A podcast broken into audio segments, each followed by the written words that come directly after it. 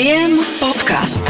V podcaste Viem mám hostia ľudí, ktorých poznám, spoznávam a potom mám eh, Tomáša, ktorý je magister, Tomáš Mihalík, PhD, kondičný tréner, majiteľ, spolumajiteľ, zakladateľ Health and Performance a človek, ktorý ma niekoľkokrát vyfackal, ale v tom najlepšom slova zmysle, lebo mu záležalo, aby som nevyzeral ako mech zemiakov. Nie, aby som bol zdravý, aby som sa zdravo hýbal. Tomáško, ahoj. Dobrý deň všetkým poslucháčom. Ježiš, toto bolo predstavenie, že neviem, či sa mám teraz hambiť. Ja, za čo? A... Za tvoju prácu? čo si? A, a, dobre, no.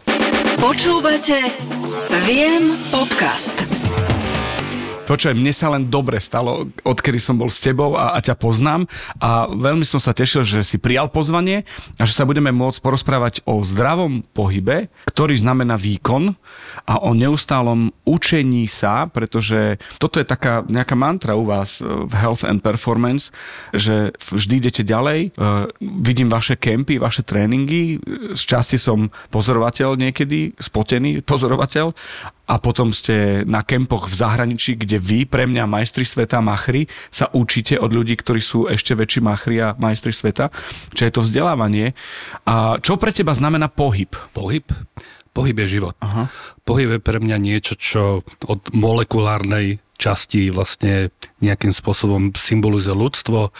Všetko živé, čo na planete je, je to na tej bunkovej úrovni hýbajúce sa, proste život je pohyb. A dá sa povedať, že momentálne to ľudstvo ako keby išlo do opačnej evolúcie. Charles Darwin by asi nemal radosť, eh, že sa hýbeme tým opačným smerom. Mám pocit, že momentálne začne prevládať nepohyb. A keďže my sme tí, dá sa povedať, eh, bez úražky telovýchovní nejakí odborníci, ktorí asi by sme mali robiť tú osvetu medzi ľudí a povedať im, že ten pohyb je veľmi dôležité pre náš život, zdravie a kvalitu života a tak ďalej. Chceš niečo zmeniť, hýb sa, lebo pohyb je zmena. A Kedy sa z absolventa FTVŠ stal takýto guru, človek, ktorý si povedal, že idem pomôcť, idem uh, riešiť aktívne pohyb a nebudem teraz nič zlom, len uh, učiteľ telesnej alebo pedagóg uh, telocviku alebo, alebo metodik napríklad. Stalo sa to asi v 2005 roku, kedy som ako študent FTVŠ absolvoval prednášku veľmi renomovaného a známeho pána profesora Hamara, ktorý je športový e, lekár, fyziológ a jednoducho jeden z prvých takých proponentov silového tréningu a vôbec športu a pohybu v zmysle nejakých zdravotných účinkov a my sme mali s týmto pánom profesorom e, prednášku fyziológiu telesných cvičení. A poznáš to, že prídeš na, na cvika, alebo teda prídeš na prednášku, polka z ľudí tam spí, niekto je ja de, desiatu, áno, niek prednášky na čo, viete. A ja som tam teda sedel a očakával som od toho presne to, že sa tam vyspím, oddychnem si a zase prišiel jeden sympatický, vysoký pán s veľkým rešpektom. A od asi prvých troch, štyroch slajdoch som mám pocit, že tam niekde prestal dýchať No a nadýchol som sa niekde na konci tej, tuším, 45-minútovej prednášky. A teraz Čo ako... bolo, že ťa tak vzal? Vysvetlil nám, že pohybová aktivita dokáže liečiť určité civilizačné ochorenia, nazvime ich dneska, vysoký krvný tlak, obezita, um, osteoporóza žien, že ten silový tréning je vlastne veľmi dôležitým, dôležitou súčasťou rehabilitácie napríklad a tak ďalej a tak ďalej. Čiže zistil som, že ja som není len taký bez úražky nejaký telocvikár teraz a že to sú tí spotení ľudia, čo sa naháňajú za loptou a vlastne... Keď ju dobehnú, odkopnú. Presne má... tak. A že máme nejaký možno význam pre spoločnosť a väčší ako ľudia nejakým spôsobom e, nás, za, za ktorých nás majú. A zrazu ja som zistil, že možno toto je nejaké moje možno poslanie a že by som chcel šíriť tú osvetu medzi ľudí. Asi to bola taká nejaká, nejaká zmena toho, že to je dôležitejšie ako len proste šport. Že to je zdravie a všetko s tým spojené. Viem. Ja viem. Lebo ono to je tak, že sú tie predsudky a stereotypy, hej, a, a teraz môžeme si navzájom hovoriť, že nie je vzlom telocvikár, nie je vzlom osobný tréner. To, tak ako teraz je milión kaučov, ktorí ti povedia, čo máš robiť, ako máš robiť, myslím, nielen uh, na fyzičku, ale aj na psychiku, tak aj je strašne veľa uh, kaučov, ktorí vedia odcvičiť veci, ale toto je niečo, čo sú vždy predsudky a stereotypy spoločenský problém. Je to, to také, nie? A zrazu ano. prijete vy, ktorí ste takí, že, že, že to bolo na, na začiatku, že tak na vás pozerali, že čo vy chcete? Lebo existuje bežné cvičenie, silové cvičenie, pomáhaš niekomu, že niekto niečo urobí, neurobí a, a zrazu ste prišli vy, že, že urob trápny drep a zistuješ, kedy sa mi peta odlepí od zeme a ty zistíš, že mám poskracované tieto veci, alebo povedal som si, vymyslel, že chcem opäť behať a, a človek od vás mi hovorí, Minko, že dobre, ale poďme to teraz pripraviť telo na ten beh. Čiže to je takáto vec. Takže ako na vás pozerali, že o čo vám ide? Bolo to niekde v takom, áno, v takom nastavení, že zrazu sme mali pocit, že vlastne všetko ľuďom zakazujeme a že vlastne ako keby sme im nedopriali. Uh, ono to bolo len o tom, že uh, buďte trpezlivejší, pripravte sa na tie dané pohybové aktivity, ktoré máte radi a samozrejme ono tu paralelou išla nejaká kulturistika, fitness, tá estetická forma a my sme to možno viacej začali riešiť do tej funkčnosti, do toho zdravia, do toho, aby tí ľudia sa hýbali, išli si zabehať behať bez toho, že musia skončiť u ortopéda na vyšetrení kolena a mali nejakým spôsobom poškodený meniskus a tak ďalej áno, ľudia nás potom začali vnímať, že to možno, akože možno riešime až moc cez to zdravie a že nejakým spôsobom im hovorím, že všetko zakazujeme. Ale nebolo to tak, skôr to bolo taká, že snažíme sa robiť tú osvetu. My sa tak zvláštne oslovujeme, lebo uh, ty si Miho, ja som Ju. Áno. Je to také familiárne a ja si pamätám uh, takú vec, ktorú si mi hovoril, že ja nepotrebujem, aby si urobil 20 zhybov. Ja chcem, aby keď spadneš, aby si dokázal stať so svojou váhou, tak niečo s ňou rob, aby si ju dokázal zvládať a, a poviem ti, čo robiť a čo nerobiť. A toto je taký ten moment, ktorý si človek aj uvedomí. A to, že či sa budeš napchávať, nenapchávať, to je tvoj problém. Tak to nejako je, nie? Jedna z tých mantier, ktorú si spomínal, je keep it simple, stupid. Proste jednoducho, naozaj v tej jednoduchosti je krása. Nemusíme chodiť do žonglovať na bosu na jednej nohe, Mimochodom, a ja som tam bol. Keď som prišiel, to není o tom, že um, som tak strašne moc načítaný, mám tak vzdelaný, že vlastne odjak živa som robil len dobré veci. A ja som si prešiel tým štádiom, kedy som sa vzdelával a posúval vo svojej robote. A keď som si myslel, že funkčný tréning je stanie na jednej nohe a žonglovanie v cirkuse a 9, 10 z 10 ľudí to proste neurobi, ale oni majú pocit, že vtedy ten tréning je zaujímavý, proste keď to dobre vyzerá na Instagrame alebo na sociálnych sieťach. Takže samozrejme, že potom chceš od niekoho, jak ty hovoríš, ten obyčajný dreb, alebo o tom, že chyť si jednou rukou koleno, teraz si lahni na chrbát a niekto je ako chrobák, ktorý leží na chrbte a nevie sa prevrátiť. A ty ideš v lese a toho chrobáka teraz akože pretočíš a on zrazu naskočí. Ale naozaj niektorí ľudia to vyzerajú jak takí chrobáci, ktorí sa nevedia zrazu hýbať, lebo si im odobral jednu končatinu a zrazu vidí, že v takých jednoduchých veciach a keď si ideme trošku akože bez e, z tej srandy do takej vážnosti, že keď sa to stane staršiemu človeku, ide vysypať smeti a, a, poš- a pošmikne sa a zrazu leží na ulici a nevie si rady ako stať, tak je to problém. Inak, keď e, mi ho hovoril o o tom chrobákovi v lese, tak pozeral na mňa a spomínal si na naše začiatky. ne, ne, ne. Ty si bol tanečník, ty si mal, ty si mal úžasnú pohybovú koordináciu, takže aj keď si vždy nechal, ja som tancoval ľudovky, ja som, ja som pohybovo zdatný, potom si mi ukázal odzemok, kam skoro ťa seklo, ale akože ty si prekvapil. Viem podcast ja som sa veľa dozvedel, že ako mi funguje telo, že práva strana, ľavá strana, vrchná časť, spodná časť. Tú spodnú, keďže musela niesť kedysi ten, tú vrchnú veľkú časť, tak bola silná, tak Tomáš ukazoval, že som tie uh, vytlačal nohami, uh, naložil si mi 200 a vytlačil som mňa skoro rozpáralo, ale to, to bolo v momente, keď si vedel, že si to môžem dovoliť, ale to, toto bolo veľmi príjemné. Pre mňa základná vec je, vieš, ktorá? Nech sa páči, tu je pol feed lopty, tá bosu, mm-hmm. a postav sa, ja som nevedel stať a nevedel som urobiť drep na bosu. A to je základ toho celého, čo sa deje, toho spevnenia a, a, a zmeny, ktorá je. To je. Tento pocit by som chcel každému dopriať. Sú ľudia, ktorí s tým vôbec nemajú problém, lebo sa tak narodili a sú aktívni, ale puding ako ja v tom čase, ktorý nevedel tieto veci, toto je to, že zrazu ovládam svoje telo, nielen sa nejako hodím a uvidím. O, tak jak sme prišli z prvých školení a postavili sme sa na bosu, a mysleli sme si, že je to všeliek. Musím ti povedať, že mm, bosu nájdeš u nás dneska v kúte a teda moc ju nepoužívame, pretože tiež si hovoríme, že keď človek a tá klemba nohy, to takéto trojbodové postavenie na boso nevie stať na pevnej zemi, tak prečo by malo vedieť stať na mekej podložke, po ktorej takmer vôbec nechodíme.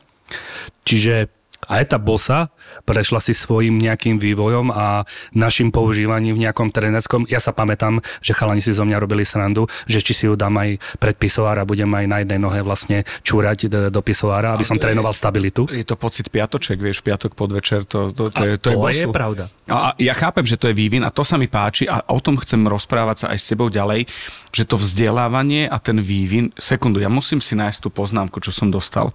Normálne mi prišlo na teba až štvorka.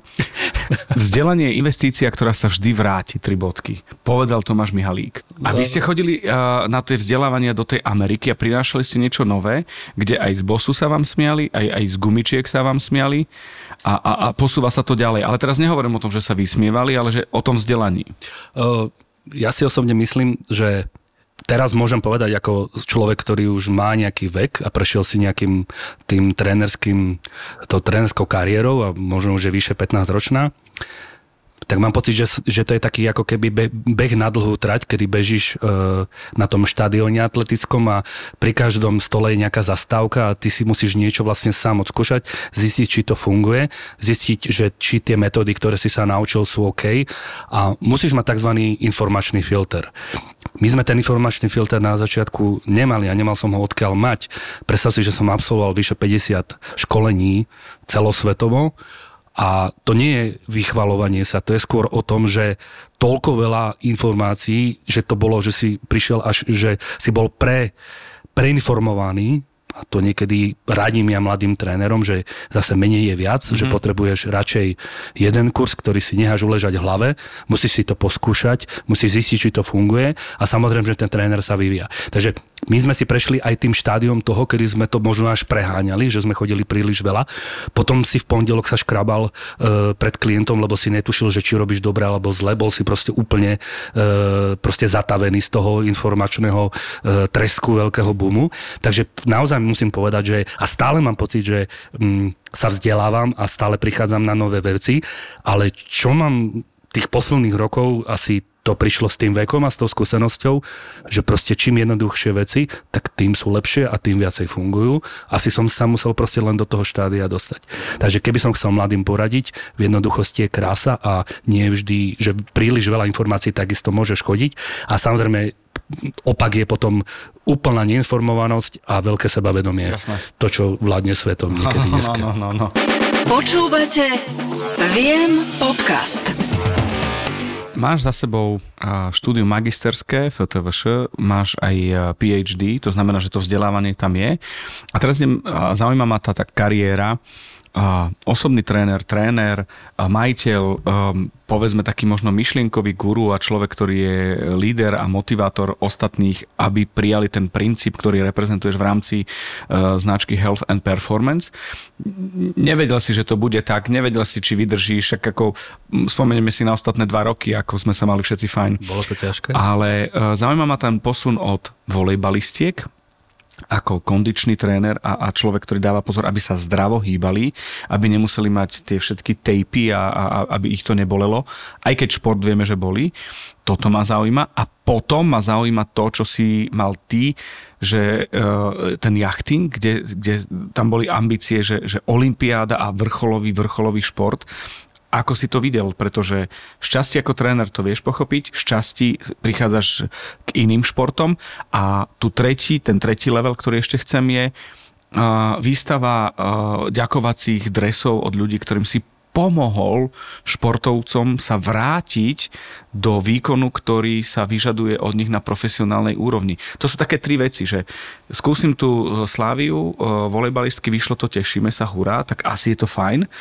Mám skúsenosť zo športu, e, z toho jachtingu a teraz s tými športovcami ich dostávať späť na tú kolaj do, do výkonu, ktorý si oni predstavujú, aby mali, aby splňali tie top, top kritéria ono je to taká spojená nádoba a ono to strašne pekne na seba nadvezuje, že ja som si uvedomil, že to, čo robím, je povolanie a že môžem svojim nejakým dielom pomôcť dosiahnuť napríklad vrcholovú úroveň volejbalistiek, získať s nimi majstrovský titul ešte ako študent FTVŠ, to znamená, dostal som tú dôveru e, od nejakého profesora, ktorý ma nejakým spôsobom doporučil kde som zistil, že wow, že toto je niečo, čomu sa chcem profesne nejakým spôsobom venovať.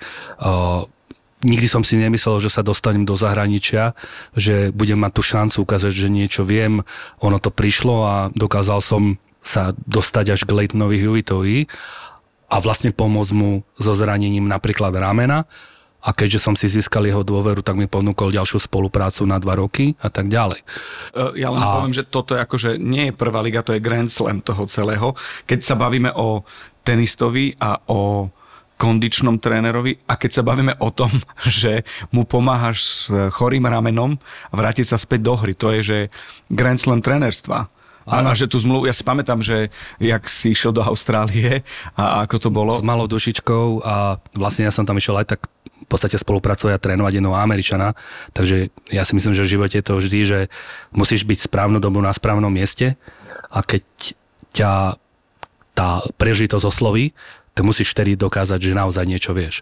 A ja som tu prežitosť dostal v tom, že uh, jednoducho nemal vtedy pri sebe fyzia a bol tam nejaký Tomáš proste, ktorý zo Slovenska, ktorý proste mohol ukázať, čo vie a keďže jemu sa polepšilo a videl, že tie veci, ktoré sme začali robiť, sa mu nejakým spôsobom aj páčili a videl vo mne, že nielen teda mám ten physio background, aj, ale aj kondičný tréner, tak v tom tenise sa to, je to celkom žiadaný artikel, že človek, ktorý vie robiť aj v rámci toho zdravia a v rámci toho výkonu, takže sa to vie spojiť do nejakej jednej nádoby.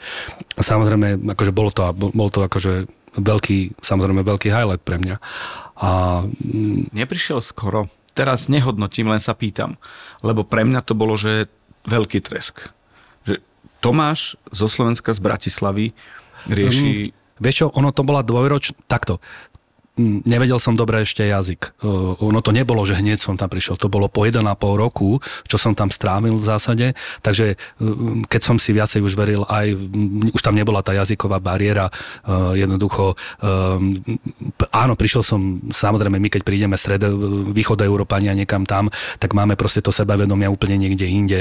Jednoducho človek si neverí, má pocit, že ale tam som nejak by som povedal, že to bola najlepšia škola života pre mňa, že som si povedal, áno, som, on je len tiež človek len z mesa a kostí a jednoducho ja viem, že viem a teraz som si len sám sebe povedal, ukáž to, čo vieš.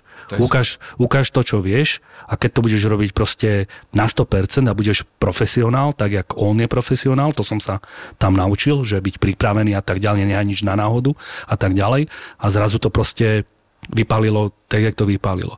Takže každý raz za život dostane nejakú tú príležitosť a buď ju využije, alebo ju nevyužije. Už presne viem, čo mám s tým spoločné teba. viem. Ja viem. Poďme teraz možno aj k tomu uh, tvojmu športovému uh, zaradeniu, respektíve k tomu jachtingu. Je to vec, ktorá... Um, buď eh, na domaši šírave, ale ty na senci.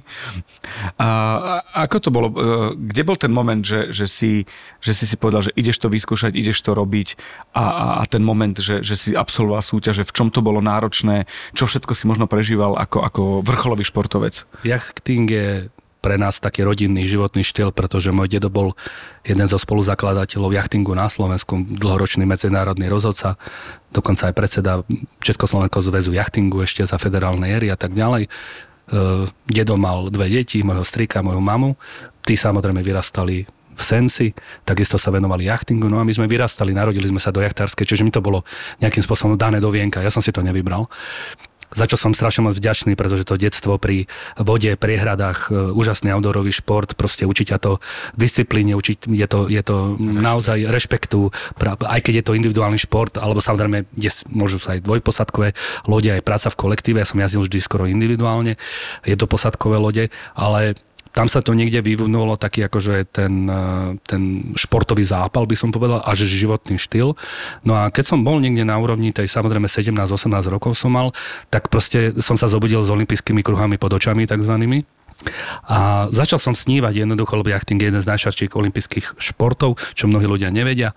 Už od 1902 je zaradený a ja som tam mal jednu teda disciplínu, alebo teda olympijskú triedu FIN, o, úžasná, ikonická trieda s mnohými šampiónmi, proste opradená proste legendami, hej. A ja som sa úplne zamiloval do tejto triedy a boli ľudia, ktorí tvrdili, že teraz som talentovaný, že možno ani fyzicky tak úplne nesplňam tie požiadavky na toho finára, to sú ti 1,90 m vysokí ľudia. Aha. Kto ma pozná, tak vie, že ja som zahraný trpaslík, trpaslík 1,70 m. Zase preto som sa snažil veľa posilovať a veľa tráviť čas tej kondičnej prípravy, ktorá ma na tú druhú stranu takisto oslovila. Takže ono to, keď si, možno tu vidíš tú paralelu teraz medzi jachtingom a kondičnou prípravou a vlastne stane sa kondičným trénerom na vysokej úrovni, kde som vlastne využil tie svoje by som povedal také prednosti alebo tie veci, ktoré ma naučil jachting, tak som povedal, že tak budem aspoň dobrý kondičný tréner, ak nie jeden z najlepších a snažil som sa to proste robiť na milión percent. Takisto som sa snažil robiť jachting. Bohužiaľ, zranenie a nejaké aj povedzme to finančné, finančné zabezpečenie jachting je veľmi náročný a samozrejme každý, ako každý šport, ale kúpiť loď a cestovať na výjazdy a tak ďalej. Proste moji rodičia na to v tej dobe nemali peniaze a jednoducho ja som ostal taký, by som povedal, zahriaknutý, proste, že 2002 som niekde končil svoju kariéru, to dva roky pred Atenami a proste som vedel, že ten môj olimpijský sen sa mi rozplynul a nejakým spôsobom som to hodil do koša a 10 rokov som nesedel na lodi. Fakt? A v 2017, ďaká mojej terajšej žene, tak prečo sa k tomu nevrátiš, že však tak pekne o tom hovoríš, je to kus z teba, je to, cítiš, že to je v tvojej duši. Ja som si ti požičal proste plachetnicu toho Fina, vyšiel som na majstrovstvá Slovenska, akože neumiesil som sa tam najlepšie, ale jednoducho tá vášeň a tá, ten vo mne ten, ten, ten uh, oheň zase sa proste zapalil. Minulý rok som absolvoval uh, svoje, alebo tento rok som absolvoval svoje druhé majstrovstvá sveta už, aj v kategórii Master aj klasické. Minulý rok som sa umiestnil 26. na majstrovstvách sveta zo 110. Tento rok 31 zo 121. A dá sa povedať, že nejak si overujem to, že či som na to v tej mladosti naozaj mal. A je to taký môj osobný question mark a taká výzva. A zistil som, že mi to strašne pomáha v tom živote. Proste je to také moje alter ego, ten byť jachtárom, cez víkend sa zmení na jachtára.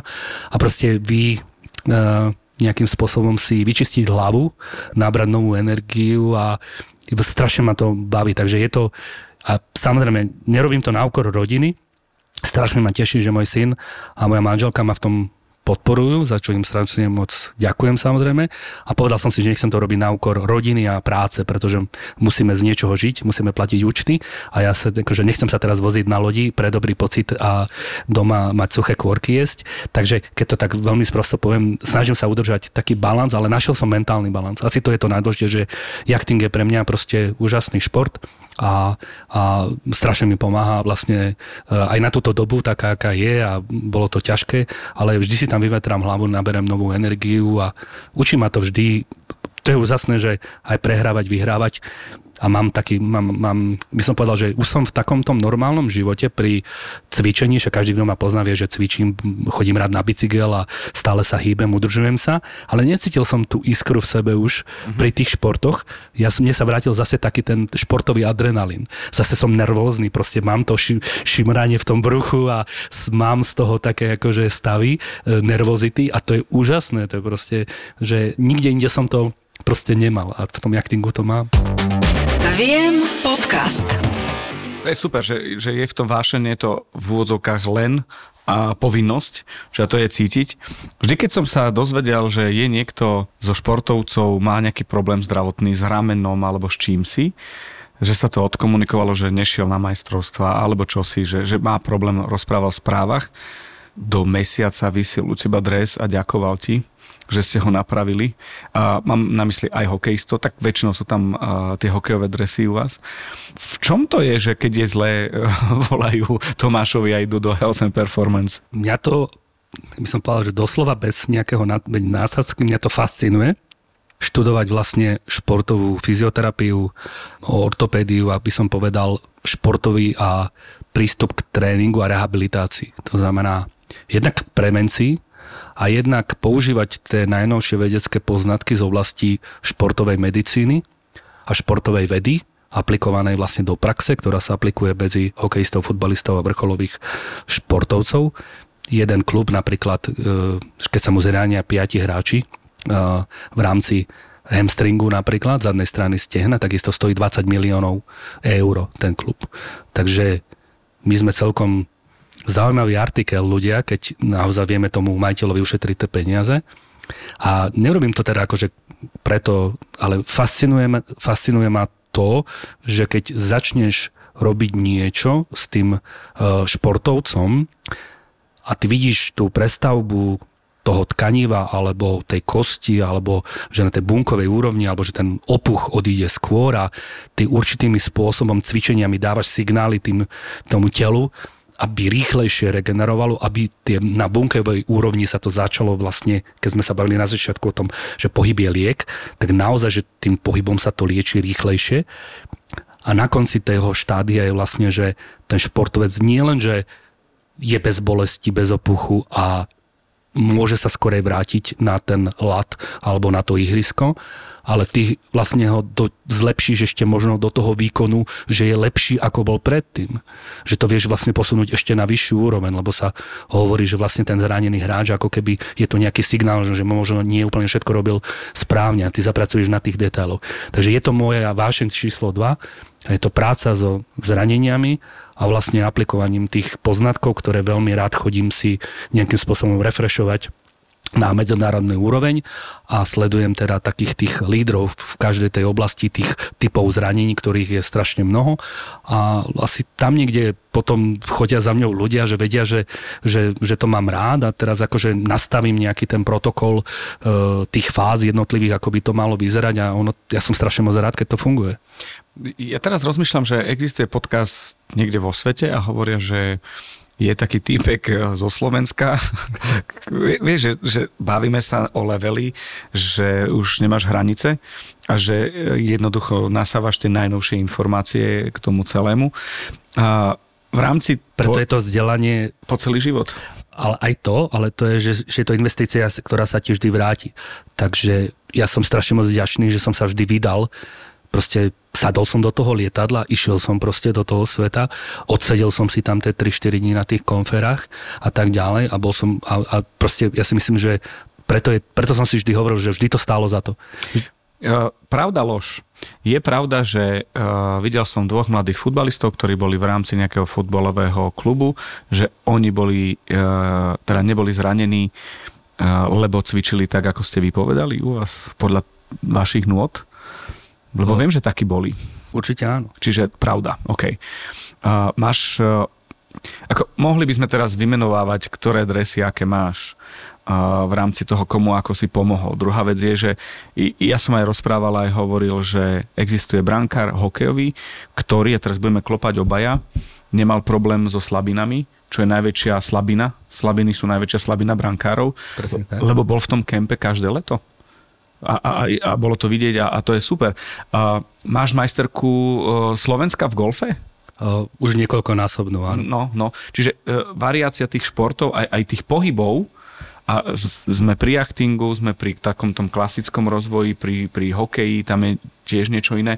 Že je to silná variácia toho celého. Áno, ale keď rozumieš ľudskému telu z pohľadu biomechaniky, to znamená, predstav si to klb uh, a tie jednotlivé klby a tie kosti a tie svaly šlachy proste musia robiť určité pohyby a ty rozumieš a vieš čítať tie pohyby, predstav si to v takomto metrixe, že zrazu si a teraz ja vidím nie človeka, ale vidím, nie, vidím kosti a svaly a šlachy, ktoré sa hýbu. A ty máš kľúč na... A, a, a ja som sa dám do toho svojho yes. uh, beautiful mind, uh, teraz uh, toho svojho stavu a teraz vidím teraz veci, ktoré ľudia vôbec nevnímajú a ja ich vidím.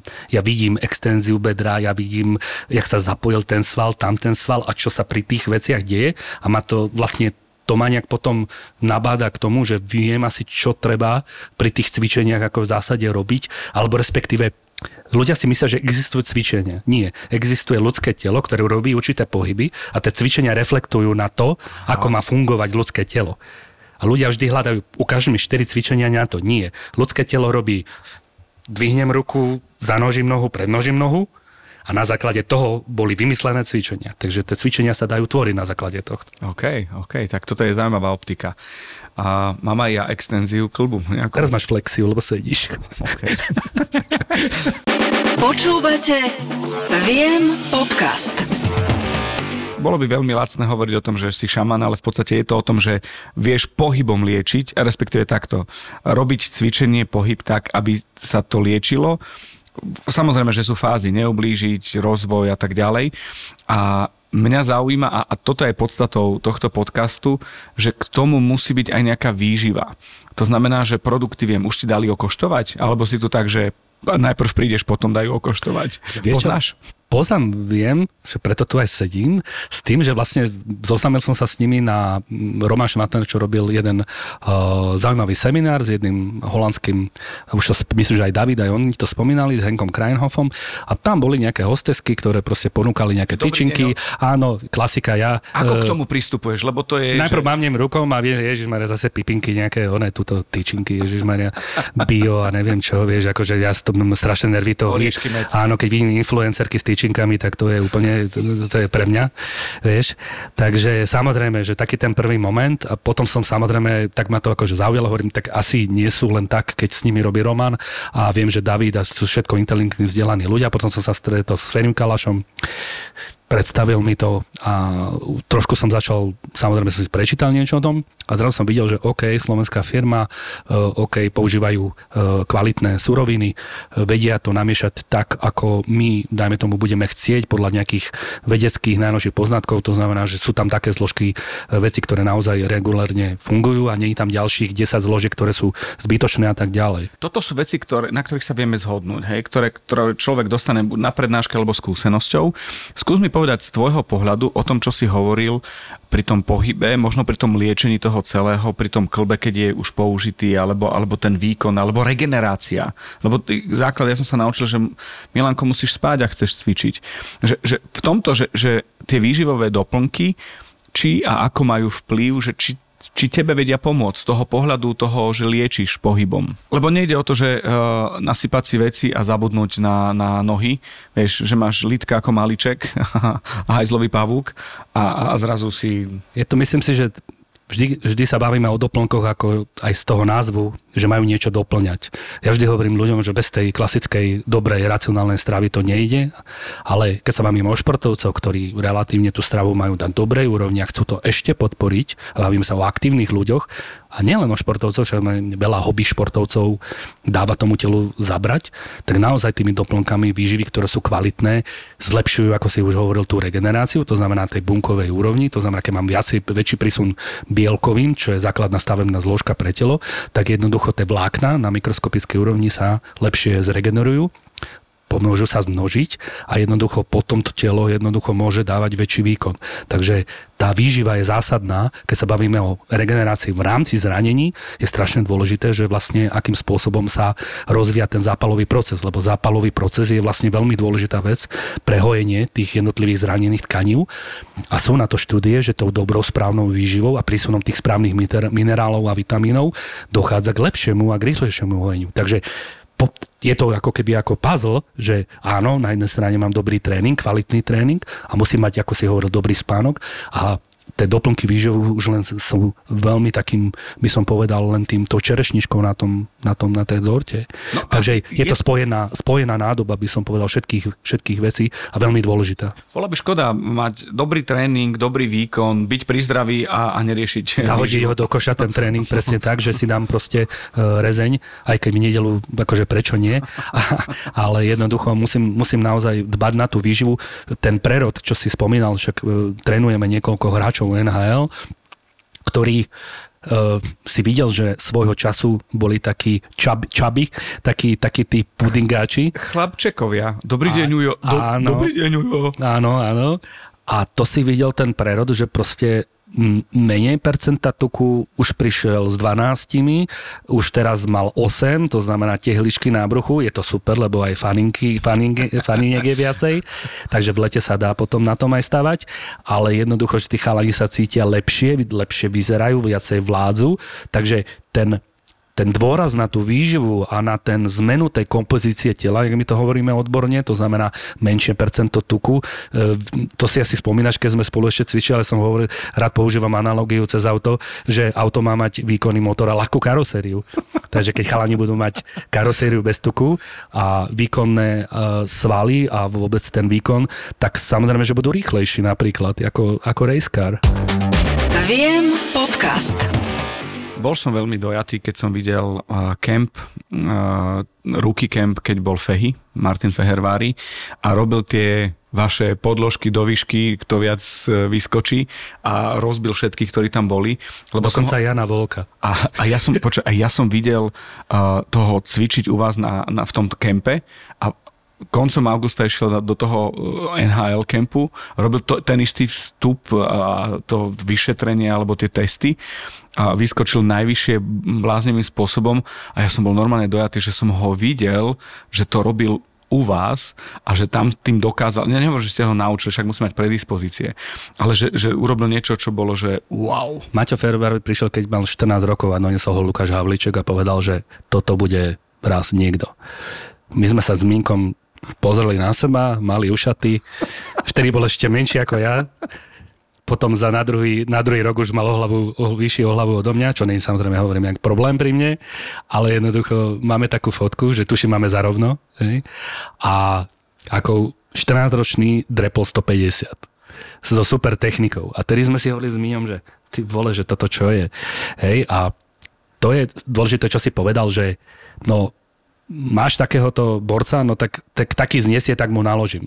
My sme vedeli, že on sa musí, tak mu poviem to tak prosto dožiť tých 18 rokov alebo 19 na ten draft v zdraví a v tej výkonnosti a musíš to robiť systematicky a tak ďalej. Takže naozaj musíme povedať, že Fehy je jeden z našej, dá sa povedať, výkladnou skriňou toho, tej dlhodobej spolupráce uh, v, rámci, v rámci toho celého. A jasné, ja som mal z riavky to, že keď vyhral uh, z tých troch skokov, uh, tuším v jednom bol druhý, jeden vyhral a jeden bol, no všetky bol do trojky, to je taký výskok s protipohybom bez na takých špeciálnych platniach a potom majstrovstva sveta na to bol, že youngest, uh, fastest freshman v rámci majstrovstia sveta, 42, rozumieš, uh, kilometrov za hodinu, čo mu namerali na lade, že proste blesk, hej, Pavel Bure. A tí, ktorí sa v tomto vyznajú, vedia, že ten test vertikálneho výskoku ti do veľkej miery napovie to, koľko máš rýchlych svalových vlákien, ako si disponovaný v rámci tých rýchlostných sílových schopností. A jednoducho tam si videl, že on je teda mega, mega obdarený, keď to tak veľmi poviem a tým pádom už len ten, tým tréningom sme to museli len podporiť. Takže nedávam si kredit za jeho fyziológiu, ale určite ten tréningom sme to podporili. A to je jeden, o ktorom hovorím a tých ľudí je viac aj v rámci toho kempu, aj tých, ktorí riešia presne to, keď ste si povedali, že sa budete volať Health and Performance, hovorím, tak toto je čosi na názov a ja som to pochopil a chápal, že ten performance môže byť len v momente, keď je health a, a to, o tom celom sme sa, Tomáš, rozprávali podľa mňa krátko. podľa mňa krátko. Musím ja menej svojich príbehov hovoriť na budúce. Nie, a za bolo to tvoj, úžasné. Ti ďakujem veľmi pekne. Ja ďakujem za pozvanie, strašne raz som sa s tebou zase pokecal. Posledná vec, ktorá je, uh, veľmi si cením, že ako si mi povedal, že veľmi rád ťa vidím. Ani nevieš, ako veľmi rád ťa vidím, keď som bol, bol u vás v gyme. A, a bolo to pochopil som Bolo to úprimné, lebo sme sa dlho nevideli a fakt sa poznáme už niekoľko rokov a vždy rád s tebou kecam a myslím, že si bol na tej začiatku, keď som ako tréner začínal, takže keby mal niekto mapovať tú našu kariéru, tak ty aj z mňa, aj Minka má zmapovaného e, asi veľmi dobre. Tak. Musím sa k tebe správať dobre, lebo veľa o mne vieš. Čo o mne vieš? A napríklad pamätám si, že, že si to bral ako dorovnávanie balancu nejakej karmy, že, že si cvičil človeka ako mňa, ktorý v určitom momente dokázal byť aj 130 kilový a napriek tomu sa musel nejako hýbať a podarilo sa A vieš tom. prečo? To sme možno nepovedali, ale za to milujem svoje povolanie, pretože môžem stretnúť e, veľmi veľa zaujímavých ľudí, od ktorých sa aj ja veľa učím z takej tej inej životnej stránky a to je pre mňa vždy také akože pozbudzujúce alebo... Je to tak, že nabíja to energiou, ja to cítim takisto. Tak, tak. tak. A výborný epilóg sme mali. Úplne. Ja len dúfam, že ste ho dopočúvali. Ešte raz Tomáš, ďakujem pekne. Pekný deň všetkým. Viem Podcast.